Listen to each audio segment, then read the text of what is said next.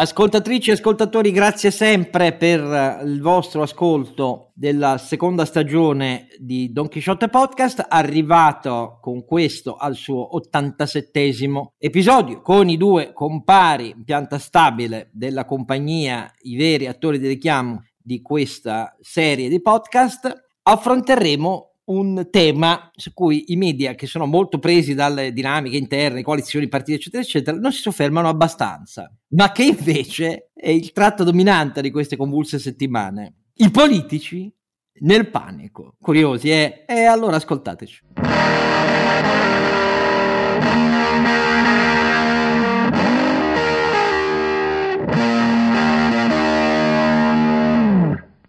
Don Quixote è sempre Oscar Giannino, a fianco a lui però ci sono i veri nomi, quelli che si scrivono in capital letters nel manifesto della locandina dello spettacolo, e cioè innanzitutto Sancio Panza. Renato Cifarelli, non mi mandare in, in panico le persone, Oscar. Che... No, no, po- politici nel panico. Tutti gli altri, se riuscite a evitarlo il panico è meglio, certo qualche brivido nella schiena viene, però Detto questo, oltre al grande Sancho che vi ricorda che donchisciottepodcast.it è il sito e lì trovate tutti gli estremi per scaricare gli episodi, mandare commenti, richieste, eccetera, eccetera, uh, e potete sentirci su tutte le maggiori piattaforme, ovviamente, uh, di streaming audio, qualunque cosa voi stiate facendo, in qualunque orario del giorno e della notte, e uh, a fianco al Sancho, ovviamente, il nostro sempre, sempre, sempre, oh, l'unica linea del mercato, che è sempre in ascesa, è sempre quella del nostro ronzinante.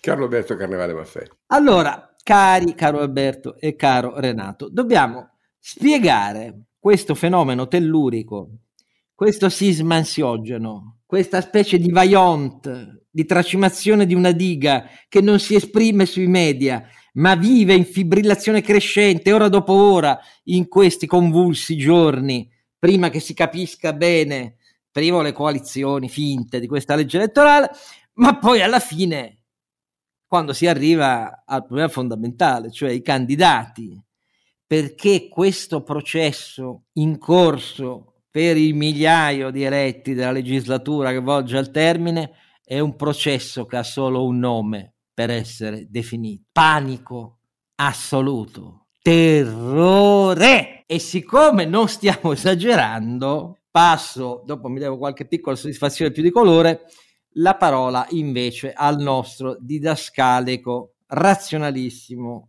cartesiano, per sua stessa ambizione e definizione, caro Alberto. Perché c'è questo panico, caro Alberto? Beh, provare a essere cartesiani con la politica italiana è, una, una, è un'opera improba, però possiamo provarci. Oscar, questi hanno buttato giù eh, il palazzo eh, allegramente, il palazzo diciamo, del disegno istituzionale della rappresentanza con la... Tanto tocca ai prossimi, sì, questo, questo era quello che pensavano. Eh, e tutti insieme, eh, pochissimi si sono distaccati da questa cupio di solvi, da questa falò delle vanità contro la casta che poi erano loro stessi.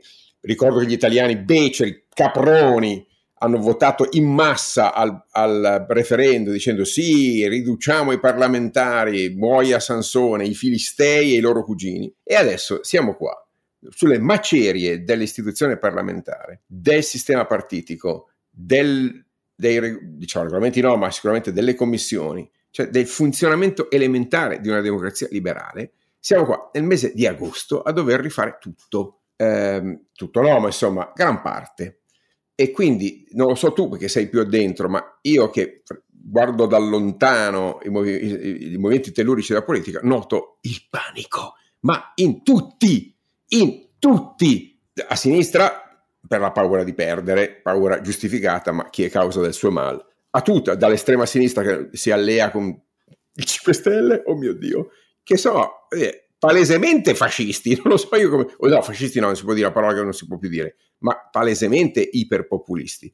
Eh, I Verdi imbarazzanti, il PD ti lascio commentare, ma insomma eh, con la giacchetta tirata da tutte le parti, eh, il, il, nuovo centro magmatico ancora completamente eh, disorientato se an- andare da solo, andare col PD, di fare una scelta opportunistica un po' di qua, un po' di là. Il centrodestra che continua a fare riunioni, sembra il Movimento 5 Stelle, sono a discutere del nulla, del sesso degli angeli, ovvero del diritto di esprimere il, il premier, cosa che palesemente è riserva naturale del capo dello Stato. Poi abbiamo Mattarella, mica uno qualsiasi. Eh. Eh, la verità è che nessuno è sicuro del meccanismo con cui il, la rappresentanza politica si esprimerà nei prossimi due mesi. Perché? Eh, perché i collegi li abbiamo ridisegnati, perché i meccanismi di accorpamento, di formazione delle liste, i meccanismi di selezione della eh, classe politica sono saltati no, ed è veramente difficile ricostruirli in poche settimane d'agosto. Poi ricorderai tu le, le date, ma insomma ci saranno veramente pochi giorni per i candidati eh, al Parlamento per incontrare elettori che sono in collegi più che raddoppiati eh, in termini diciamo, spaziali, geografici, senza sistemi di relazioni consolidati, in cui parti non, non avendo punti di riferimento, peraltro con un, un, quadro politico ipermagmatico, che appunto che a meno di due mesi dalle elezioni uno non sa ancora con chi deve prendersela e con chi deve allearsi. Quindi ci si mette pure vuole la, polit- la politique politicienne a, a creare disastri, oltre oltre alla devastazione fatta in Parlamento, ripeto, da tutto il, da, da, dalla destra e dalla sinistra e, e, dal Movimento 5 Stelle che hanno, hanno voluto una riforma scellerata della, se, senza preparare, non che in sé la riduzione dei numeri parlamentari sia sbagliata, ma eh, l'impegno era di, dire, di, dare al paese un quadro corretto della rappresentanza, non di fare un'operazione, una specie di spedizione punitiva sull'altare del populismo in termini tecnici, oggi eh, la formazione delle liste sotto forma di scelta dei simboli, scelta dei nomi, scelta delle, non le chiamiamo nemmeno alleanze, chiamiamole eh, pa- patti elettorali per eh, i, la quota di seggi uninominali. Con questa parte che va completata entro circa insomma, metà di agosto è ancora tutta aperta. La selezione delle liste, che poi è quella fondamentale, ricordo che in Parlamento ci vanno le persone e in base al 67 della Costituzione ciascun parlamentare rappresenta l'intera nazione. Noi abbiamo avuto centinaia di cosiddetti cambi di casacca in questo Parlamento, a dimostrazione del fatto che alla fine sono le persone che prendono decisioni eh, di eh, affiliazione, perché questo è l'altro tema, non abbiamo un regolamento tale in Parlamento che ostacoli o comunque insomma renda disincentivi eh, i, i, rimescolamenti partitici o di gruppi una volta eletti. A maggior ragione, come dire, doppio danno hai voluto fare eh, il, il, beau geste di, del populista di dire tagliamo un terzo della casta, ma ti sei completamente dimenticato che poi i meccanismi di funzionamento del Parlamento eh, sono di tutt'altra natura, hanno bisogno di commissioni, hanno bisogno di gruppi, hanno bisogno di eh, di, di, di, meccanismi di, di, incentivazione, premi e punizioni per dire, la coerenza del comportamento in sede parlamentare. Ecco, tutto questo che, che fa, fa, parte dei patti fondamentali di una democrazia, viene, è stato, è stato fatto scempio, perché sono stati fatti interventi senza, senza un'idea, senza un'idea di rappresentanza, o forse con l'idea eversiva del Parlamento scatoletta di tonno da parte di quegli scappati di casa del Movimento 5 Stelle alla quale si sono accodati docilmente sicuramente il, il PD ma poi in realtà anche tutti gli altri perché in realtà se ti ricordi le, il, il, primo voto per la riforma delle ore parlamentari è stato fatto da un governo e da una maggioranza diversa, quindi erano al territorio del Conte 1 e poi è stato confermato al Conte 2, quindi sono tutti complici, sono tutti complici. Questo è come l'assassinio su Oriente Express, soltanto che la vittima non è un criminale, la vittima è il modello di eh, rappresentatività democratica di, una, ehm, di, una, di, un, di un paese dell'Unione Europea. Ora, il panico dei politici che cos'è? La dimostrazione che ancora una volta eh, l'interesse personale che ha molto giocato, caro Oscar, nella scelta di sabotare il governo Draghi, perché questi hanno fatto il conto, in particolare a destra, okay, che coglievano l'attimo, no? coglievano la finestra d'opportunità per la quale eh, in assenza di perturbazioni a breve, e non ci sarebbero state ad agosto, eh, il voto degli italiani non poteva che andare secondo la maggioranza dei sondaggi, quindi opportunisticamente se ne sono infischiati del paese, hanno detto meglio, incassa- meglio passare all'incasso adesso perché sei mesi in politica sono un tempo infinito. Eh, quegli altri che hanno fatto un autogol alla Nicolai, per citare un grande caso del Cagliari degli anni 60-70, eh, è, un, eh, è un centro che è stato colto ancora in una, posso dire, maturazione, in una gestazione totalmente travagliata, senza le idee chiare, anche dal punto di vista tecnico, caro Oscar, perché se il centro avesse un pochino più di attenzione ai meccanismi funzionali di questa legge elettorale, capirebbe una serie di cose. Lato politico lo lascio commentare a te, lato tecnico la mia analisi è che un centro che si presenta da solo oggi massimizza sia il risultato elettorale sia quello politico, indipendentemente dal numero di parlamentari. Eh, semplicemente per un gioco delle parti che eh, consente di mobilitare un pezzo di elettorato eh, che è la maggioranza oggi, il, il, partito di maggioranza relativa sono gli astenuti oggi in questo paese, no? E, e, consente la massima libertà d'azione successivamente, che è poi quella che conta fondamentalmente. Quindi partiti nel panico, candidati nel panico, una repubblica senza nocchiero esposta ai marosi di una tempesta che sta arrivando. Poi magari se poi parliamo di quello che succede a Washington, lato Fed e a Washington, lato Fondo Monetario Internazionale, perché sono segnali di un po' di schizofrenia anche lato americano rispetto all'evoluzione economica che ci aspetta nei prossimi mesi. Allora, a me tocca invece, dopo questa mm, spiegazione di caro Alberto, qualche dettaglio perché non sono affatto convinto che chi ci ascolta sappia come davvero si vota. Cioè, come funziona la legge elettorale che non è cambiata, ma che in presenza di un taglio così significativo dei parlamentari vede cambiare sia i collegi, sia le soglie per avere eletti, sia i meccanismi di ripartizione tra proporzionale e uninominale,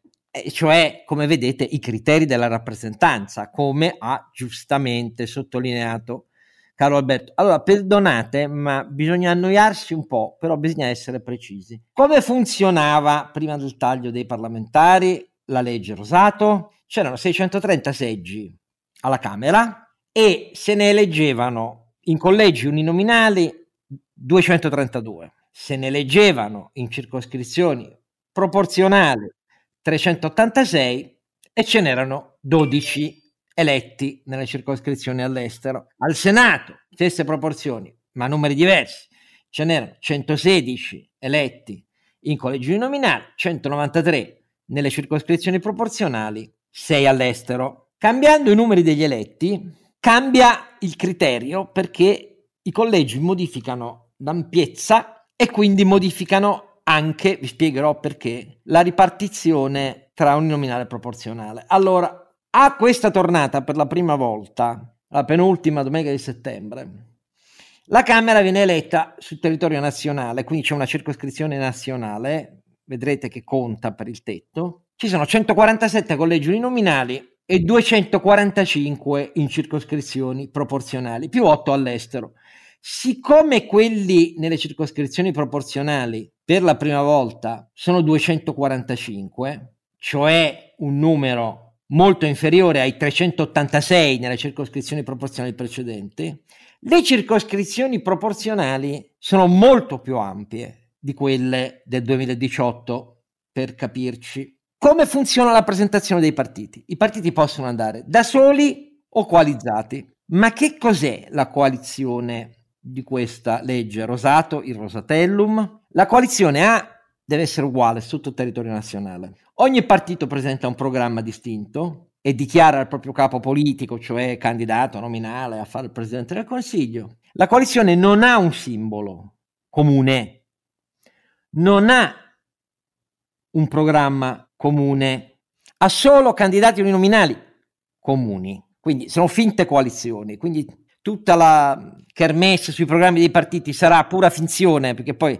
alla fine si vede che governo fare e lo si decide nel governo. Esatto, sì, sì. E ricordo che il 67 della Costituzione è ancora valido, quindi alla fine l'eletto fa fondamentalmente quello che gli pare. Quindi già quella, eh, questa cosa basterebbe essere... per dire che il Rosatellum è del tutto incongruente con lo spirito costituzionale. Comunque, Quando sentite parlare di coalizioni basate sulla desistenza, cioè come è capitato con altre leggi elettorali, dove sei forte tu o sono forte io, io mi candido qua e non là nella coalizione, è una pura fesseria. Con la legge Rosato non ci sono desistenze, dove, cioè dove si presentano candidati plurinominali si presentano anche uninominali e viceversa. Non c'è il caso in cui qualcuno rinunci a presentare candidati uninominali. Il candidato uninominale è quello della coalizione, ma non è una rinuncia bilanciata No? Gli accordi di esistenza sono possibili quando ci sono dei sistemi in cui, non presentando dei candidati in alcuni collegi nominali, questo non comporta un danno al risultato del riparto proporzionale. Qui il danno invece c'è. Per fare la desistenza ci vogliono o una scheda unico che prevede però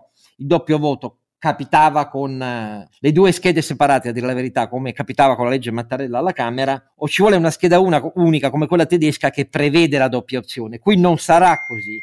E che cosa avverrà? Andiamo ai tetti. Siccome la parte proporzionale si elegge con una soglia minima del 3% nazionale, per avere eletti tu devi avere il 3% dei voti a livello Però nazionale. sparamento, no? sotto di quello, se, voti, voti sprecati, ricordiamolo insomma. Eh.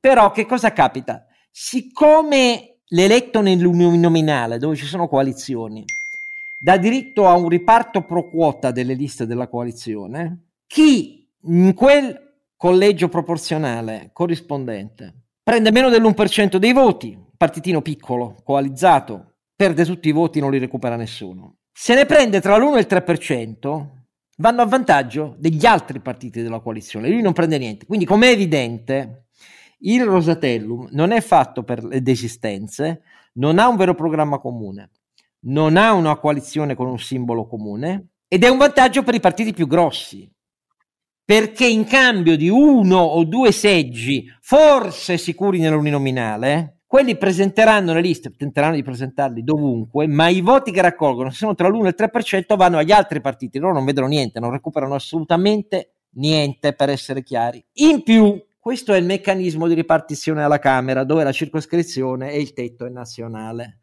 Ma al Senato, con la diminuzione del numero di senatori e quindi di, senati, eh, di, di senatori eh, affidati a circoscrizioni regionali, perché le circoscrizioni, secondo Costituzione, per l'esercizio del Senato, anche se abbiamo unificato l'età degli elettori per la prima volta, eh, votano anche i diciottenni al Senato, ma con molti meno senatori ci sono meno senatori e soprattutto il numero cala molto già nelle regioni che ne eleggevano pochi. E questo cosa significa? Significa che il tetto in quelle regioni per eleggere il senatore è molto alto ed è inversamente proporzionale ai votanti, ai votanti, perdonatemi, agli elettori di quella circoscrizione regionale. Per capirci, in Lombardia ci sarà una soglia effettiva di poco più del 3%. Poi Piemonte, Veneto, Emilia, Toscano, Lazio, Campania e Sicilia, cioè regioni grosse, avranno un tetto in ogni regione per senatore tra il 5 e il 10%, dipende dal numero degli elettori. La Calabria già passa un tetto che è più vicino al 15% che al 10%. Friuli, Liguria, Marche e Sardegna stanno tra il 15 e il 20%. Sopra il 20% Umbria e Basilicata. Ecco, questa tutta sta congerie di roba qua è il funzionamento del Rosatellum. Che cosa significa? Perché il panico? Mettetevi nei panni dei mille che adesso stanno tutti sgomitando per capire A se c'è una coalizione, B in, come sarà il meccanismo di scelta del loro partito, sarà una scelta apicale eh, fatta dai dirigenti che preserveranno i dirigenti storici di ogni partito, qui la possibilità di rinnovamento tende a zero quando c'è un passaggio di norme con così pochi eletti e soglie che cambiano in questo modo. E meccanismi di ripartizione per chi ha partiti piccoli che non ce la fanno solo al 3% in cui si avvantaggia il grande si troveranno moltissimi paracadutati come la centounesima divisione americana alle spalle dei nazisti in Normandia credendo di sorprenderli, in posti in cui Quale sarà la loro circoscrizione se stanno nel proporzionale? La prenderanno praticamente i due giorni in cui si depositano le liste, cioè il 20 e 21 di agosto. A fine agosto in quel collegio, anche se ci vanno dopo due ore,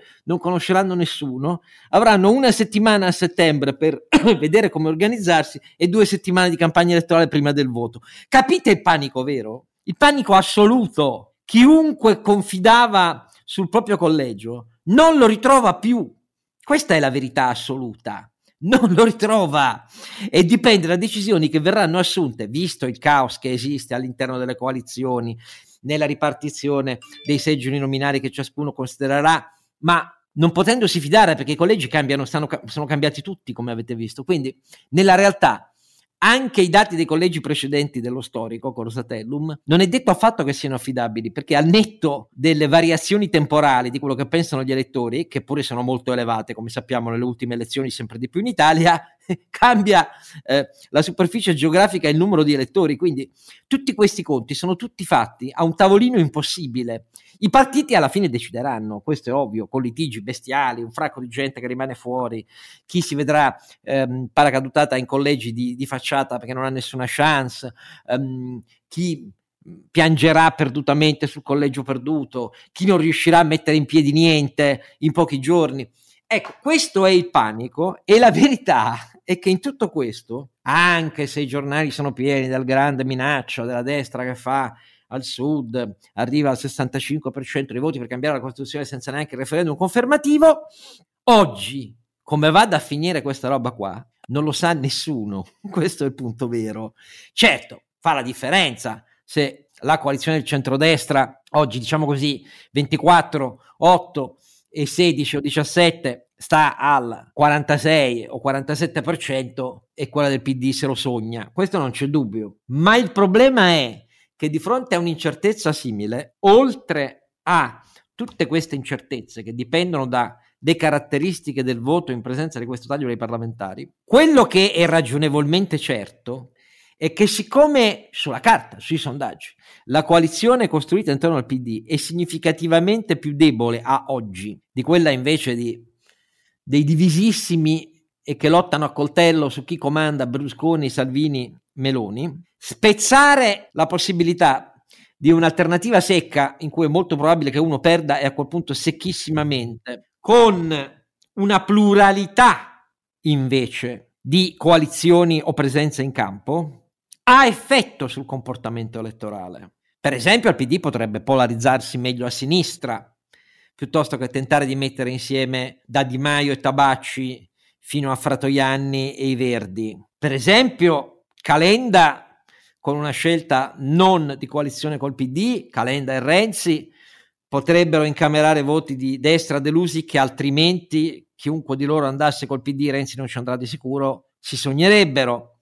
E tutto questo servirebbe a rendere anche meno granitica l'apparente forza straripante oggi o comunque sicuramente prevalente di una coalizione contro l'altra. Sono tutte cose, diciamo così, queste ragionevoli, mentre una cosa è sicura, pensare di poter dominare dall'inizio e di poter fare i pronostici, quando tutto questo è cambiato, è pressoché impossibile. Quindi, caro Alberto, secondo me faranno semplicemente affari d'oro tutte le società di sondaggi demoscopici, consulenza ai politici, eccetera, eccetera, perché loro impazziranno chiedendo pareri su pareri su pareri ma devo dirti che il mio grado eh, di eh, incertezza e di dubbi è tale che forse farebbero meglio rivolgersi a un alchimista, ecco, più che a, più che a queste Comunque, cose. Confermo che sta già succedendo e questo per far capire ai nostri ascoltatori eh, eh, di, di, quanto, eh, di, quanto, sia il livello dell'attenzione ai contenuti, ai programmi, alle cose da fare, alle sfide del paese in questa campagna elettorale. Cioè, io penso che il 99% delle energie del, dei politici italiani nei prossimi sei settimane sarà assorbito fondamentalmente dal loro ah, ma, ma, ma, ma, no, ma, è colpa di chi ha votato sia al referendum? Co- eh, scusate cioè, eh, bisogna dirlo so cosa avete votato voi? Ma prendetevi la vostra responsabilità avete voluto eh, confermare questo scempio, perché poi lo sapevamo benissimo che non ci, stata, non ci, sarebbe stata nessuna riforma del, ripeto, del meccanismo di rappresentanza democratica di una repubblica parte dell'Unione Europea. Noi abbiamo assistito alla qualche, devastazione qualche... di quel principio sulla base di una scellerata decisione dei 5 Stelle a cui si sono accodati tutti gli altri partiti. oggi eh, andiamo ad eleggere un Parlamento in condizioni da, dire, da veramente da macerie, in termini, cioè avendo peraltro cacciato pure Draghi, cioè col massimo livello di, di, di, di cupio di soldi, di suicidio collettivo. Io non lo so, ecco, poi per carità non voglio fare scenari di sventura perché non succederà niente di, di drammatico né, né, nell'uno caso né nell'altro, ma certamente una vergogna, una vergogna istituzionale, di, di, di, di meccanismi di rappresentanza. Io sono, sono esterefatto dal fatto che poi non ne parlano nessuno, tutti a stare a dire chi, chi, fa il candidato premio. Questa, questa è la cosa più importante del mondo, quando poi sappiamo di avere al Quirinale... No, ma per la, leg- per la, legge elettorale non conta nulla. Non conta cioè. nulla. Siamo non c'è, coalizioni, nessun, non c'è bisogno... Nessun, nessun programma di partito esatto. presentato alle elezioni è il programma di ripartizione dei ne, voti. No, Nessun programma bisogna dargli retta, i media dovrebbero smetterla di, con questa cosa dei programmi. Non c'è per legge elettorale, nessun, ognuno è obbligato a depositarne uno, la coalizione non ne ha uno comune, come non ha un candidato comune a governare. Quindi che cazzo perdetele tutto il tempo nelle pagine? Nella realtà questa legge elettorale è fatta apposta che ciascuno possa sparare le più gigantesche cazzate poi si vede che governo fare e lì si definisce cosa fare. Questo è, però è bene che chi vota, cioè tutti voi che siete in ascolto, ditelo anche. È la legge elettorale a prevedere che non ci sia un programma comune di coalizione né un candidato comune di coalizione. E che cazzo. E quindi piantiamola lì di dare tutta questa importanza a sta faccenda. Il problema Berlusconi, Salvini, Meloni non è mettere un, candidato scelto dagli italiani nella scheda, è far capire fin dall'inizio alla Meloni che Berlusconi e Salvini non vogliono che comandi lei, anche se prenderà più voti o se prendesse più voti, anche se prendesse più eletti da sola di quelli sommati di Forza Italia della Lega, cosa che è possibilissima. Ecco, questo è un problema di bieco bastone del comando. Non c'entra niente con indicazioni di voto che darete, però, perché anche se siete convinti che conta molto il programma del partito che voterete, quello non è un programma che abbia alcun rilievo istituzionale, non ce l'ha ogni partito che si coalizza ne presenta uno, non ce n'è uno comune, non c'è un simbolo, non c'è un candidato premier comune. Io spero che questa roba vi faccia capire che vivere in un paese in cui queste sono regole istituzionali devasta, deturpa e fa declinare la qualità della politica, perché le regole istituzionali sbagliate producono selezione avversa, casuale, randomica, Ecco, questo ah, è il punto. Chi vuoi, eh, ne parlavamo qualche puntata fa, fra le persone serie che hanno già buone posizioni, eccetera, chi si metterebbe in un bailame di questo eh, vabbè, eh, però questa però è, allora vedi che il meccanismo Ahimè. dell'azzardo morale che produce soluzioni avverse è questa. Più le faccio schifose le regole, più in realtà me ne avvantaggerò solo io e il resto della società starà che solo sono disponibili a guardare. alle mani. Nella... No, eh, me... Ah, Invece io, perdonatemi, voi siete dei tecnici, io sono quello che fa le battute. Eh, perdonatemi una battuta, siccome ho visto come è disegnato il nuovo collegio della provincia di Pavia e so quanto è grossa la provincia di Pavia, vorrei consigliare a chiunque eh, si candiderà nella nostra provincia di comprarsi un bel fuoristrada, perché ovviamente noi abbiamo Notoriamente noi possibilmente sai quei Land Rover eh, di una volta, quelli adatti ad andare nelle peggiori. Siccome noi abbiamo, abbiamo delle strade che dire disastrate è dire poco e dovrà farsi una paccata di chilometri su queste Siete strade disastrate. Storicamente la, una delle province peggio infrastrutturate di tutto il nord Italia. Io gli consiglio caldamente di comprarsi un eh, Land Rover d'epoca, di quelli con le balestre e le gomme indistruttibili, onde evitare, se vogliono farla su una comoda berlina d'ordinanza dell'ultimo periodo, onde evitare di avere la macchina distrutta dopo tre giorni di campagna elettorale. Detto questo, vedremo come va, perché io eh, da diciamo un po' meno tecnico di voi di queste cose quello che mi aspetto e, ve- e sto già vedendo è appunto bassa macelleria eh, sulla parte di chi candida dove e come, che è sempre successo, però è evidente che se tu fai un taglio di questo genere e tutti pensano di avere meritato la rielezione, ci sarà da Renato, posso dirti una cosa? Piangere, Dopo questi insomma. anni di demenza su le parlamentarie, uno vale uno, un terzo dei voti espressi dai 5 Stelle, oggi, nella giornata in cui stiamo registrando a notte, Grillo ha confermato la decisione di mantenere in essere la società che egli ed egli solo controlla, visto che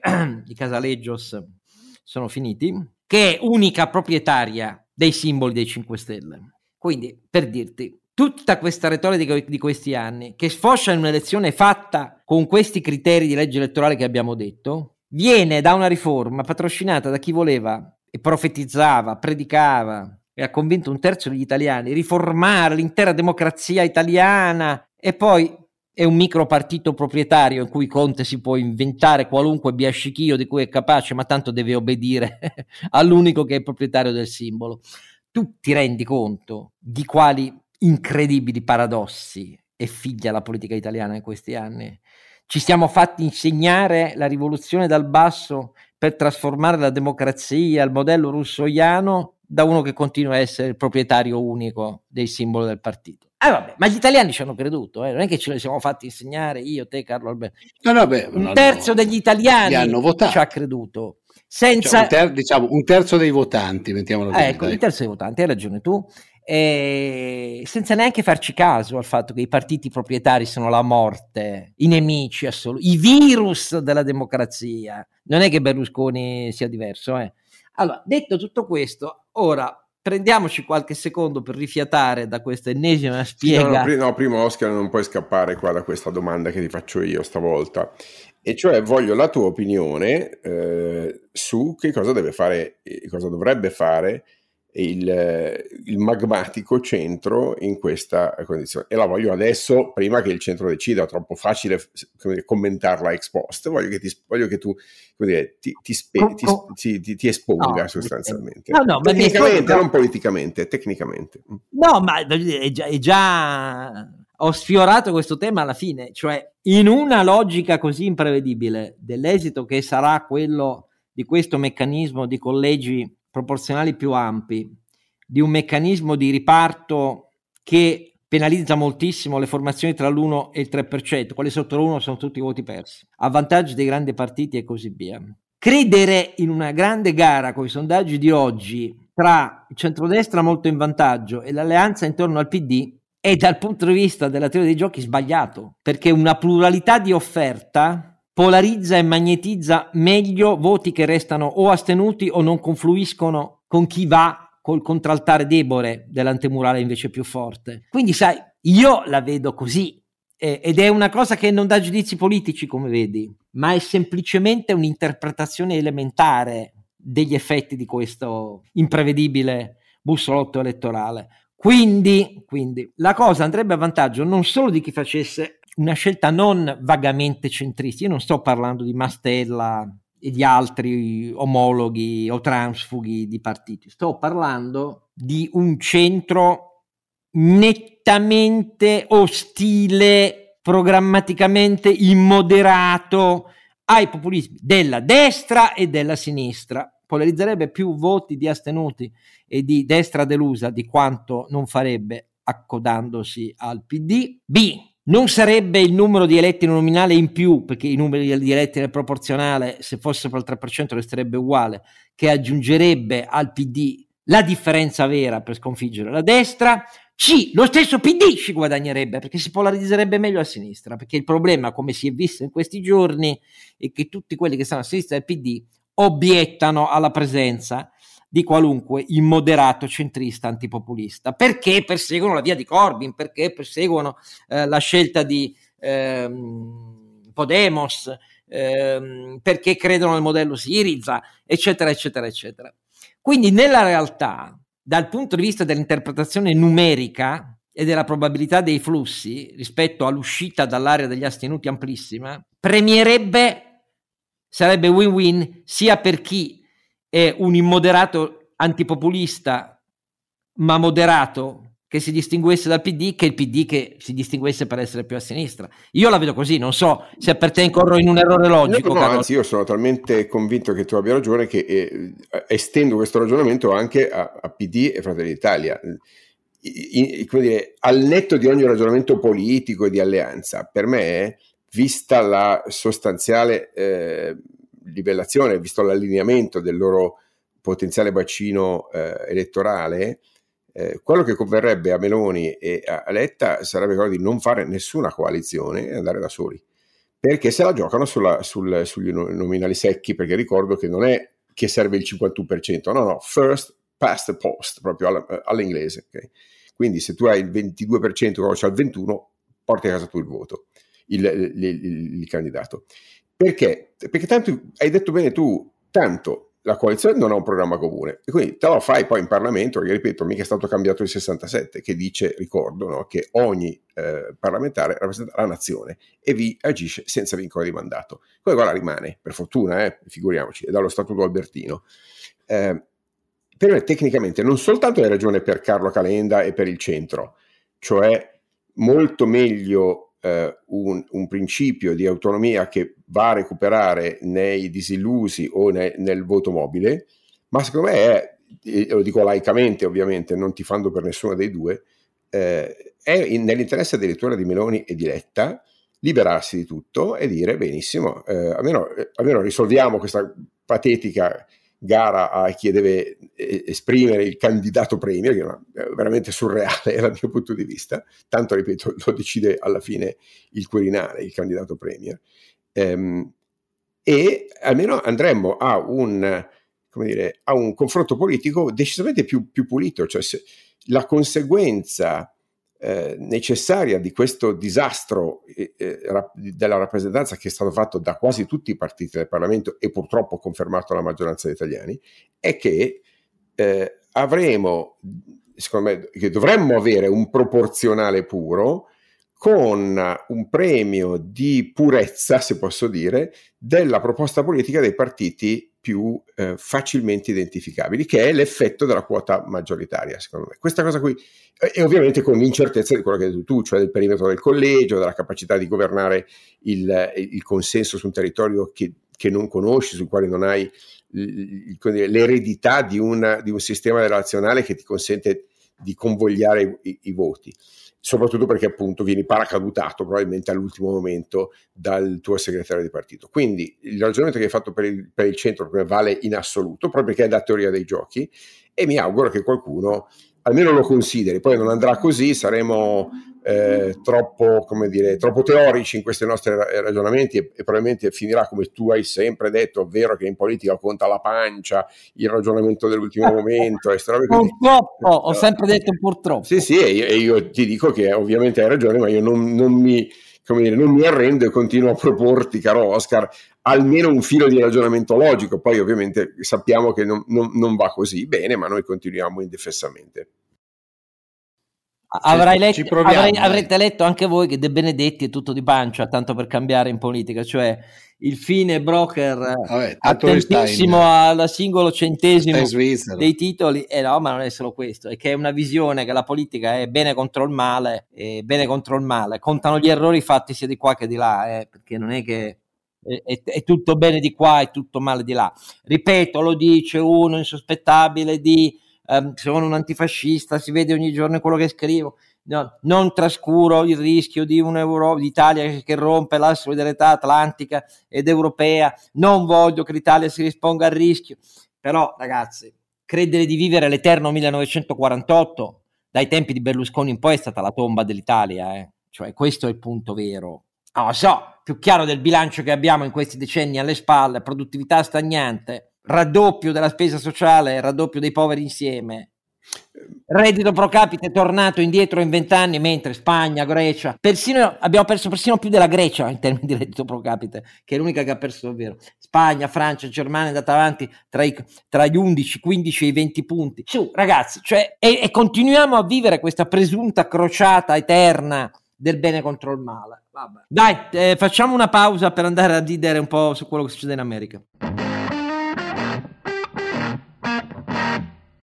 A ridere, insomma, ridere è un 075 075 075 eh, sono, sono cavoli amari, caro Renato. 75 punti base, così, pronti via. Oh, ma la Fed è indietro per recuperare sull'inflazione. Sì, non è che tiri giù la tavoletta e finisci fuori strada. Oscar, scusami, eh, non so se sono letti il report del Fondo Monetario Internazionale. Gloomy and more uncertain, dice il titolo. Già solo tipo da sfiga, roba da toccarsi da tutte le parti. Poi leggi il testo di queste 19 pagine che insomma sembra una, un annuncio funebre c'è disastri, inondazioni, le cavallette, gli alieni, può andare, può andare, può andare tutto malissimo oppure peggio, eh, con il risultato di correzioni al ribasso di quasi tutta la, eh, la, eh, la crescita mondiale, eccetto l'Italia. L'Italia esce da questo report del, Fondo Monetario Nazionale, l'unico paese, l'unico, ma adesso sto leggendo qua, tutti meno, meno, meno, meno, l'Italia più 0,7 rispetto alle proiezioni di aprile. In effetti il, il Fondo Monetario accredita l'Italia di un 3% rotondo secco, sia chiaro, eh, in grandissima parte eredità del, del, trascinamento del 2021, eh, dove abbiamo fatto 6 e 6. Però sa, eh, sono i, i, numeri sono, per oggi sono questi qua, eh, confermati anche dal, dall'Unione Europea, peraltro. No? E, e, e, in questo quadro cosa fa la Fed? Se ne esce con un rialzo decisamente superiore alle attese degli analisti, di, di tre quarti di punto, a fronte di uno scenario inflattivo oggettivamente eh, quantomeno incerto, nel senso che abbiamo i future del petrolio che scendono, i, i, le commodity che scendono, sì c'è il prezzo del gas che a loro frega il giusto perché se lo fanno in casa, che sale ma è un problema europeo, no? eh, tutto il mondo frena e cosa fa la, la Fed? Che insomma, non è soltanto l'America, il dollaro non è solo America, mio Dio, il dollaro è la moneta di riferimento di mezzo mondo, tu alzi i tassi di interesse del dollaro, metti in ginocchio i paesi via di sviluppo, metti in ginocchio un, un pezzo del debito pubblico del, dei, dei, paesi eh, diciamo eh, emergenti. Insomma, non lo so, a me è sembrato una, una decisione un filino sopra le righe, eh, eh Oscar. E, ma no, eh, sia chiaro, sono il primo tifoso di una normalizzazione dei tassi, ma qui non capisco bene appunto se il lato eh, IMF de, de, di Washington si è parlato con il lato Fed di Washington. Secondo me no, perché in questo momento n- non vedo la congruenza di questi due scenari. Uno dice siamo sull'orlo di una mezza recessione mondiale e l'altro alzi i tassi mi, mi, ricorda Trichet del 2011, se posso dire, no? una mossa, tipo, va a lui il panico, siccome tutti ti dicono che sei in ritardo, tu fai finta di andare veloce, con il risultato che ti schianti. Beh, eh, Carlo Alberto, scusa, perdona la mia la domanda da ignorante eh, su queste cose, ma non può essere che abbiano in mente soprattutto gli Stati Uniti e se ne diciamo interessino poco dell'impatto che il dollaro ha sull'economia mondiale. Tu dici c'è l'effetto trascinamento sempre comunque, perché poi gli Stati Uniti sono centrali dell'economia mondiale, però la mia impressione in questo momento dal, dal ragionamento che facevi tu, quello corretto, cioè che il dollaro resta la, la, moneta di interscambio del commercio mondiale, è che abbiano un po' più l'occhio sul, sull'interno e sulle mid-term, mi viene da dire, che non sul, su un equilibrio globale. Di, difficile darti una risposta. Eh, di, di fatto tutte le aspettative dell'inflazione parlano di un eh, diciamo, rientro nel eh, quarto quarter del 2022 e di un riassorbimento intorno al 4% nel 2000, 3,5-4% nel 2023. Cioè, ho qui davanti il, il, il grafico uscito ieri del, del, Fondo Monetario Internazionale, che ovviamente dice che l'inflazione è, è andata oltre le attese e decisamente e qui si certifica il fatto che sei andato eh, lunghissimo sulla curva, ma accelerare quando sei lungo, secondo me ti fa andare fuori strada, anche perché eh, in questo momento il rischio di una veramente di, una, di un effetto frusta, già veniamo da enormi variazioni dovute al Covid, ci mette pure la, la guerra. Eh, se le banche centrali amplificano l'effetto invece che compensarlo, c'è un altro elemento che mi fa pensare che, non so, ecco, è ovvio che la Fed ha una tradizione e, e una base econometrica più robusta di chiunque altro. Se ci aggiungo eh, a questa decisione di 75 punti la comunicazione della nostra BCE che dice che non c'è forward guidance, quindi non, non stanno anticipando il prossimo passo, ma c'è eh, data driven decision, quindi eh, sti- guardiamo i dati, ovvero guardiamo con lo specchietto retrovisore, ovvero aspettiamo segnali del mercato e reagiamo al mercato, ci, ci trovo un po' di schizofrenia. Okay? Da un lato la Fed che al mercato proprio non lo guarda e va per la sua strada. Eh, Beh, loro ricordiamo sempre che al contrario della comunità europea guardano molto anche i dati della, dell'occupazione. Sì, sì, sì, beh, beh, l'occupazione da questo punto di vista, il, dire, il, lo, lo, il, fatto che non c'è stata una, una dire, un recupero della, della, disoccupazione, al contrario, è ancora molto, molto tirato il mercato del lavoro negli Stati Uniti e avendo loro obiettivi eh, anche di eh, full employment, ovviamente il loro balance è un po' diverso dal nostro. Però mi, già siamo divergenti in questo scenario qui perché l'Europa è indietro e ha un mix di inflazione molto diverso dagli Stati Uniti, essendo inflazione lato offerta, importata dall'energia, laddove quella americana è in larga parte di domanda, endogena, insomma, quindi oggettivamente gli interventi sono diversi. Però stiamo parlando a questo punto veramente anche di policies diverse ma di, cioè di, metodologie diverse, non so se mi spiego, no? quindi no, al di là delle scelte di rialzo e, e, e, quantitative, stiamo parlando di una divergenza metodologica. Che un po' mi preoccupa eh, perché eh, il mondo non ha bisogno di ulteriore frammentazione. Da questo punto di vista, mi piacerebbe poter leggere, non dico un coordinamento, ma proprio perché siamo in una situazione di crisi geopolitica, una qualche forma di diciamo, convergenza, allineamento. Qui stiamo, secondo me, andando ognuno eh, per la sua strada. Non so, io sono un po' preoccupato da questo, da, da questo mix di, di, comunicazione della BCE della settimana scorsa, eh, report del Fondo Monetario Internazionale che aggiorna con, segna, con, segnali, non dico di sventura, ma sono molto preoccupati. Non ho mai letto un report così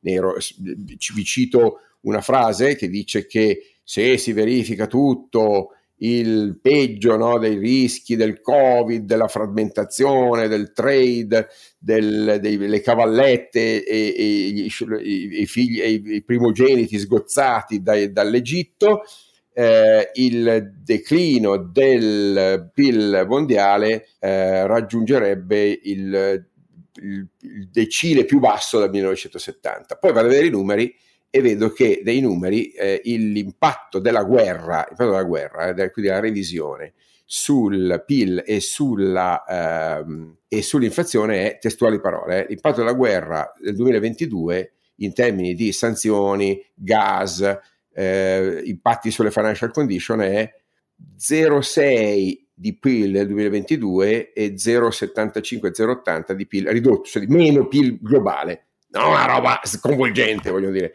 Inflazione, contributo all'inflazione 1,1% nel, 2002, nel 2022, eh, 0,5-0,6 nel 2023. Cioè, so what? È tutto qua la, l'Armageddon di cui stiamo parlando. A me sembra che, francamente, non so voi Oscar, ma a me sembra che eh, anche qui stiano usando le parole per giustificarsi, quasi per dire non, non, non l'abbiamo. Poi, poi i numeri però non reggono, i numeri non dicono questa cosa qua dicono ovviamente di una cosa problematica, complessa, ma non parlano di uno scenario così apocalittico. In questo senso non, non, non mi ci ritrovo più, Oscar. Allora, io uh, mi limito a dire che questo non è un, ovviamente un podcast tecnico di politica monetaria e né tantomeno io insegno politica monetaria, sono un mero appassionato ehm, e quindi non, non mi impanco a maestro. Dico solo una cosa, su uno um, dei eh, siti che, eh,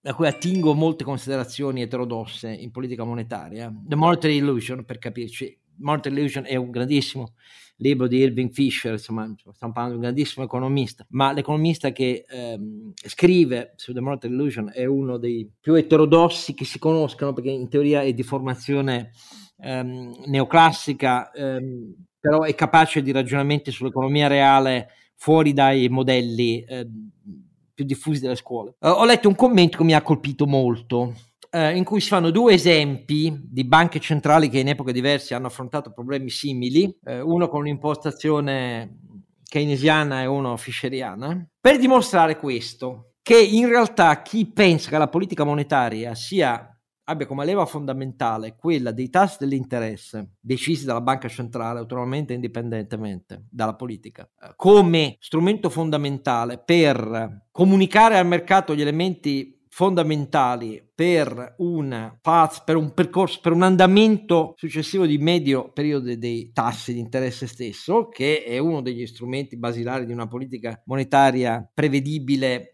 scontabile dal mercato e che consenta al meglio le formule sulla redditività degli investimenti di tutta l'economia privata, commette un grave errore, perché nella realtà è facile dimostrare con le serie storiche che le grandi svolte quando ci sono grandi fenomeni inflazionistici, sulla politica dei tassi hanno effetti a breve sulle aspettative e sull'economia reale, quanto più sono forti, recessivi, di contrazione dell'attività reale dell'economia, ma in realtà non dicono quasi niente su quello che sarà il futuro andamento dei tassi a venire. Tanto è vero che se qualcosa ci hanno insegnato le crisi diverse, a ogni crisi cambiano gli armamentari delle politiche delle banche centrali perché la teoria monetaria non è una scienza naturale, per così dire. Si apprende come tutte le cose dell'economia assistendo la reazione di milioni di persone ogni giorno sui mercati, nel risparmio, nel lavoro e così via. In questo caso, leggetevi il pezzo su The Money Illusion, chi dicesse a Powell, cioè il presidente della Fed, devi andare avanti fortissimo con gli aumenti dei tassi di interesse, devi andare sopra la curva dell'inflazione, dirlo con la voce più alta e decisa come fece Draghi quando disse whatever it takes e verremo a capo dell'inflazione. Dimentica esattamente quello che dice Carlo Alberto, che se facesse così la Fed, il mercato lo prenderebbe così sul serio che piangeremmo tutti nel giro di due mesi. Ecco, questa faccenda non è tanto dovuta al fatto, secondo me, caro Alberto, che le due rive del Potomac non si sono parlate, cioè MF, il Fondo Monetario e, e, la Fed, deriva dal fatto che le banche centrali, quando sono in ritardo sui fenomeni dell'economia reale, la Fed è stata pesantemente in ritardo, rischiano di commettere un doppio errore. Prigioniere della teoria, cioè ci vuole un grande banchiere centrale capace di dire al capo economista no, quello che prevederebbe la teoria per riacchiappare la curva dell'inflazione, devo bilanciarlo con gli effetti sull'economia reale. E tra l'altro nello statuto della Fed questa cosa c'è effettivamente, a differenza che nello statuto della, della, BCE. Ma questo perché? Perché la politica monetaria ha sempre imparato solo dalle grandi crisi e a dirti la verità ci sarà un motivo per cui noi abbiamo dovuto aspettare 40 anni di distanza dalla crisi del 1929 e dagli errori gravissimi che fece la Banca Centrale Americana anche allora per avere una lettura che diciamo fosse un po' comune a tutte le scuole economiche degli errori fatti sui tassi di interesse nella crisi del 29, perché bisognerà eh, aspettare eh, il libro eh, di Friedman e di Anna Schwasser per avere questo consolidamento del pensiero sulla politica monetaria. per questo ti dico, purtroppo non mi stupisco, caro Alberto, e si impara solo dagli errori facendoli. Certo, se la Fed continua con queste botte, le previsioni dell'AMF è più possibile che diventino reali, ecco, non ci vuole molto a capirlo. Però attenzione perché incredibilmente su molti giornali americani i primi commenti erano non basta, non basta, non basta, perché le gabbie delle scuole economiche a volte sono pesanti come quelle ideologiche. Eh? Questo va, va, detto per essere chiari. Viviamo in un paese che è prigioniero della gabbia ideologica post-keynesiana da decenni. Viviamo di moltiplicatori fittizi eh, che troviamo in tutti i documenti di economia pubblica nel nostro paese, quindi non è una cosa che mi invento io. E, e, invece le grandi crisi ci insegnano che c'è bisogno di banchieri centrali capaci di un pensiero laterale. Ecco, io mi limito a dire questo, scusandomi con tutti i docenti che insegnano politica monetaria e che mi considereranno un coglione qualunque, perché lo sono, eh, però eh, quello posto da Carlo Alberto è un problema che a un giornalista che segue le questioni monetarie e finanziarie pone un bel problema, perché non deve dare giudizi, deve tentare di capire gli effetti. E gli effetti possono essere molto, ma molto rischiosi. Va bene, l'abbiamo fatta lunga anche stasera o mi sbaglio? Ma no, perché non è, cioè, avevamo tante cose. Il problema è che poi ci divertiamo, abbiamo tante cose da, di cui parlare. e, e quindi, Divertiamoci finché c'è la campagna quindi, elettorale, perché poi i rischi sono che questo divertimento circense finisca. Sì, devo, devo, dire che io, anche se vabbè, sono dati ancora riservati, non, non posso diffonderli. Dopo aver visto i dati oggi del mercato italiano, del mio settore, del giardinaggio che mi sono arrivati c'è, c'è un po' poco da sorridere, ma comunque vedremo. Insomma. Ah, sì, purtroppo, immagino.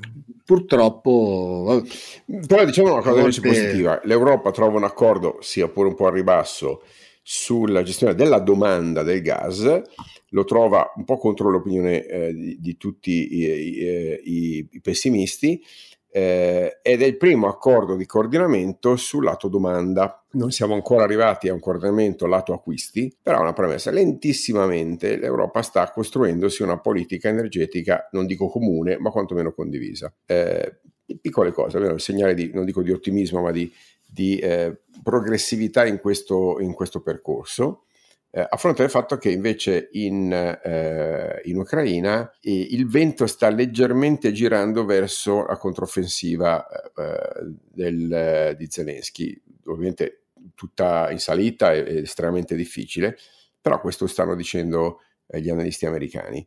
Eh, non lo so, ecco, lo scenario è come sempre variegato. ripeto, la, il la World Economic Outlook del Fondo Monetario Nazionale è il peggiore che io ho letto negli ultimi veramente dal 2008 sostanzialmente, sì, a parte quello del, del Covid, che però paradossalmente è durato sei mesi, eh, ma qualche segnale di consolidamento istituzionale a livello europeo io lo, lo, lo, continuo a coglierlo nonostante tutto. Non so, Oscar e Renato, cosa dite voi, ma eh, l'idea che l'Europa si mette in moto comunicando ai cittadini e alle imprese serve risparmiare energia e, e lo dica con, eh, con esplicito come dire, coraggio eh, quando la tendenza è negare la realtà e poi intervenire in emergenza. Io, se, se ti ricordi, Oscar, siamo stati tra i primissimi a dire è necessario spiegare alla domanda che bisogna prepararsi. Noi abbiamo invocato. Adesso l'ho sentito dire un po' in giro, eh, devo dire. Che cosa? Alberto sul fatto, sul fatto che non bisogna stare troppo con i prezzi perché sennò diventa cioè non c'è il segnale del prezzo, insomma, il discorso del segnale. Ah, no, sì, sicuramente sì, beh, pian piano, insomma, la gente capisce che eh, lavorare sui prezzi vuol dire, vuol dire drogare il mercato, vuol dire illudere le persone, vuol dire, vuol dire di fatto penalizzare chi invece fa sforzi di efficientamento, no? E eh, invece lavorare sulla domanda e sull'efficientamento della domanda è un segnale importante da dare quando soprattutto i prezzi lato, lato Russia sono un'arma non convenzionale, sono a, a tutti gli effetti una forma di, di, eh, di, leva, dire, di, leva, geopolitica, perché questo sono, insomma. E, e, però è anche qui è anche vero, e adesso vado a vedere sempre un pezzo del report del, del Fondo Monetario, che i, le importazioni europee di gas russo hanno toccato i minimi storici. Ora, questo non so se è un, eh, come dire, il risultato di un'offerta ristretta o di una domanda che ha cambiato eh, fornitore o di entrambe le cose, non so il peso di entrambe le cose, però è un segnale che quella dipendenza al gas russo di cui ci siamo molto lamentati e che ha messo sotto ricatto gran parte della politica europea si sta progressivamente esaurendo. Io lo trovo un segnale incoraggiante, sia in termini ambientali, se vogliamo, sia proprio in termini geopolitici. Quindi è solo per non lasciare i nostri ascoltatori con un, un, un tono troppo amaro qualche segnale di apprendimento. Eh, Oscar dice che si impara dagli errori, quello è stato un errore madornale, quello di dipendere dalla Russia. Mi sembra di capire che l'Europa l'ha imparato e adesso vediamo se lo mette in pratica. E infatti, eh, anche perché guarda che la resilienza, cioè la Russia, come sta scritto in quel paper di Yale che hai citato, su, sta subendo danni terrificanti in realtà dalle sanzioni che, che dica di Battista, ma il problema è che la resilienza è un sistema post-imperiale molto tirannizzato rispetto ai tempi di reazione negativa se esplode con razionamento proteste di massa in Europa eh, ci deve preoccupare molto. Anche questo è uno degli sfondi di cui deve tenere conto, per esempio, di scenari di cui deve tenere conto il nuovo governo formato dopo le elezioni. Io, per correttezza, verso chi ci ascolta, devo dire che nella foga, prima di parlare del, di questo mio sito eh, di politica monetaria, The Money Illusion, non mio, non è mio, e cui mi abbevero, ho dimenticato di dire però chi è l'economista che ci scrive, quindi ve lo dico perché si chiama Scott Sumner, eh, Scott Sumner, per chi non vuole cercarlo e non conosce bene l'inglese, insegna politica monetaria alla George Mason University eh, ed è uno dei più interessanti teorici secondo me del fatto che le politiche delle banche centrali devono darsi come strumento eh, non, ta- non, solo il GDP reale eh, come era stata storicamente la SEC eh, cercando di centrare eh, un punto di ehm, utilizzo massimo della capacità produttiva degli impianti e dell'occupazione non inflazionistica ma in, in realtà il PIL nominale per appunto ampliare gli strumenti a disposizione, non solo i tassi di interesse che devono essere considerati strutturali per una banca centrale. Quindi è un pensatore eh, monetario molto interessante secondo me. Money Illusion Scott Sumner. Va bene, appuntamento a questo punto, grazie come sempre ai miei due compari, uh, con tutti voi all'ottantottesimo episodio, 88 come il famoso calibro del cannone antiaereo uh, tedesco, tra pochi giorni. E intanto cercate di capire meglio le truffe di programmi, candidati comuni, candidati premia, perché tutto ciò che vi descrivono sui giornali non ha alcun fondamento istituzionale per legge elettorale. Grazie a voi tutti.